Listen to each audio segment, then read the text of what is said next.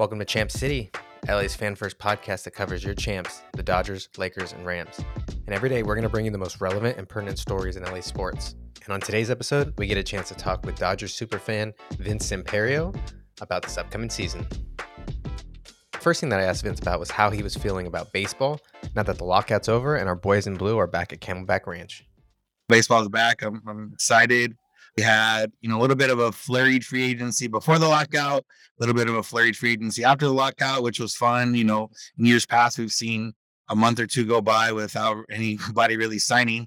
This year we saw that, but that's because uh, the game was locked out. So, I think in general, it's fun. There's a lot of new teams that went for it. There's a lot of teams that fell back, and there's a lot of intrigue out there. And then specifically for the Dodgers, I mean, you can't not be excited once they got the Freddie Freeman signing going, uh, along with the you know the team they already had in place. You got a little bit of question marks about the pitching, but Andrew Friedman's always done what he had to do so far in the last few years in terms of getting this team to be a World Series contender. Now, Vince mentioned that it was a flurry of a free agency, and it was kind of exciting, and it kind of made it and it kind of made it exciting for fans. But I asked Vince what kind of grade he'd give the Dodgers free agency before the Freddie Freeman signing, it was you know probably covering around a C just for the fact that they lost Corey Seager, they lost Max Scherzer, you know they lost two big guys, and before the lockout, the main thing was they they had brought back Chris Taylor, but I think the Freddie Freeman signing puts it, you know, into B, B plus. You would have maybe liked another starting pitcher in terms of higher quality. Uh, bringing back Kershaw, getting him cheaper than he was before was was a big win. But you know, right now you're heading into the season with Andrew Heaney and Tyler Anderson as your potential number four and five starters, which we're not used to as Dodger fans. You know, we've, we've seen, you know, Julio be a, a number four starter as recently as a couple years ago. So overall, it's a solid B. You know, Freddie Freeman's a, a, big win there, and, and he lengthens that lineup even more so than it did before. And I think it just fits a lot better. You know, you get, know, Corey Seager was great, but he was a little bit more of a streaky hitter, a couple weeks hot, a couple weeks not. Where now you got a guy who's who's almost a career 300 hitter, 295 career hitter, and Freddie Freeman who you can put in the middle of that lineup. So I think Freddie Freeman's going to dominate the headlines, and that story might be the big story all year. But I'm always excited to hear what story people might not be paying attention to. I think prospects is going to be the big one this year. We saw last year the Dodgers didn't have the guys in the minor leagues to come up and supplement the team when the guys went down. We saw guys like Luke Raley, you know, struggle, Zach Reks struggle. You know, we saw them bring in guys that were cut, let go from different teams, even Souza and Billy McKinney.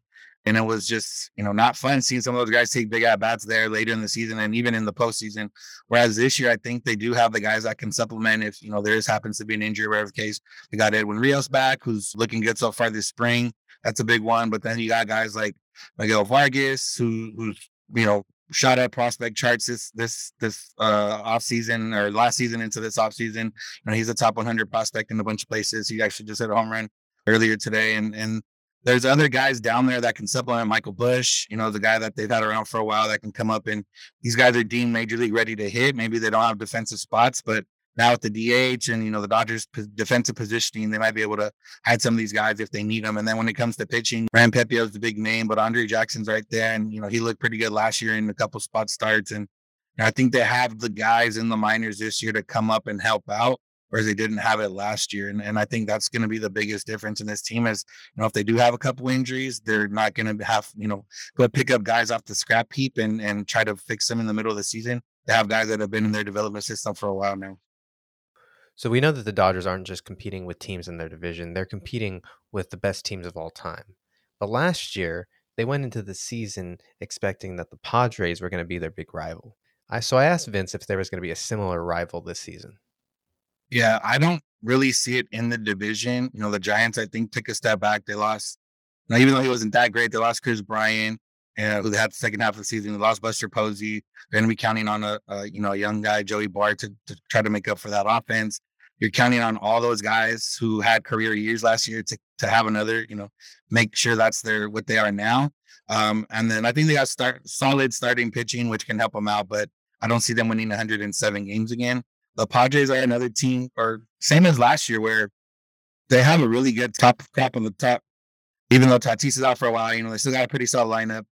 Mike Clevinger's coming back, so they got a couple guys, you know, that they didn't have last year in terms of starting pitching. But I don't think they have enough to compete with the Dodgers specifically. I think they'll compete for a playoff spot for sure.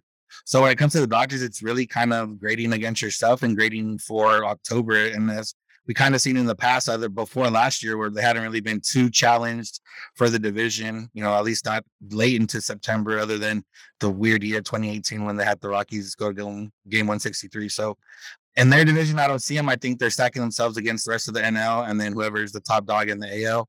And I think that's what you know Andrew Friedman and the front office are going to grade themselves against throughout the year. Is you know not are we going to win the NL West? It's are we going to win the World Series?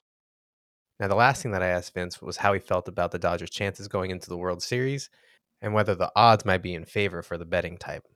Yeah, I mean, I obviously think they're going to be the best team in the National League. And obviously, this is all health, you know, permitting. And that goes for any team, you know, health permitting. It, it goes based on that. But I think with the offense they have, the starting pitching they have for now, that'll be supplemented by hopefully Dustin May later in the year.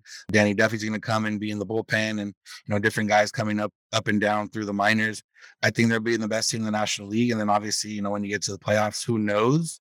But I think when when you're if you're betting and you're and you're looking at the Dodgers, I think the thing to really take notice of is they're always going to try to improve themselves at the deadline. And you know, last year we saw Max Scherzer, Trea Turner. We've seen it before. Manny Machado, Yu Darvish, different years. You know, even Rich Hill and and Josh Reddick, who Josh Reddick didn't quite work out, but Rich Hill did. We've seen the Dodgers. So if you're like a guy who's gonna bet right now, early in the season, yeah, maybe you don't trust the Dodgers yet, but you also trust that they're gonna try. They're gonna keep trying, and that's something you don't know about every team. You know, don't know if they're gonna keep trying or do enough to try to win. Whereas the Dodgers, you know, they're all in to win. That does it for today's episode. Thanks for listening. You can follow Vince at Vince Samperio on Twitter, and then you can listen and subscribe to the Locked On Dodgers podcast on YouTube and everywhere podcasts are found. It's always a pleasure having you as a part of Champ City. Thanks so much for sticking around. We'll see you tomorrow.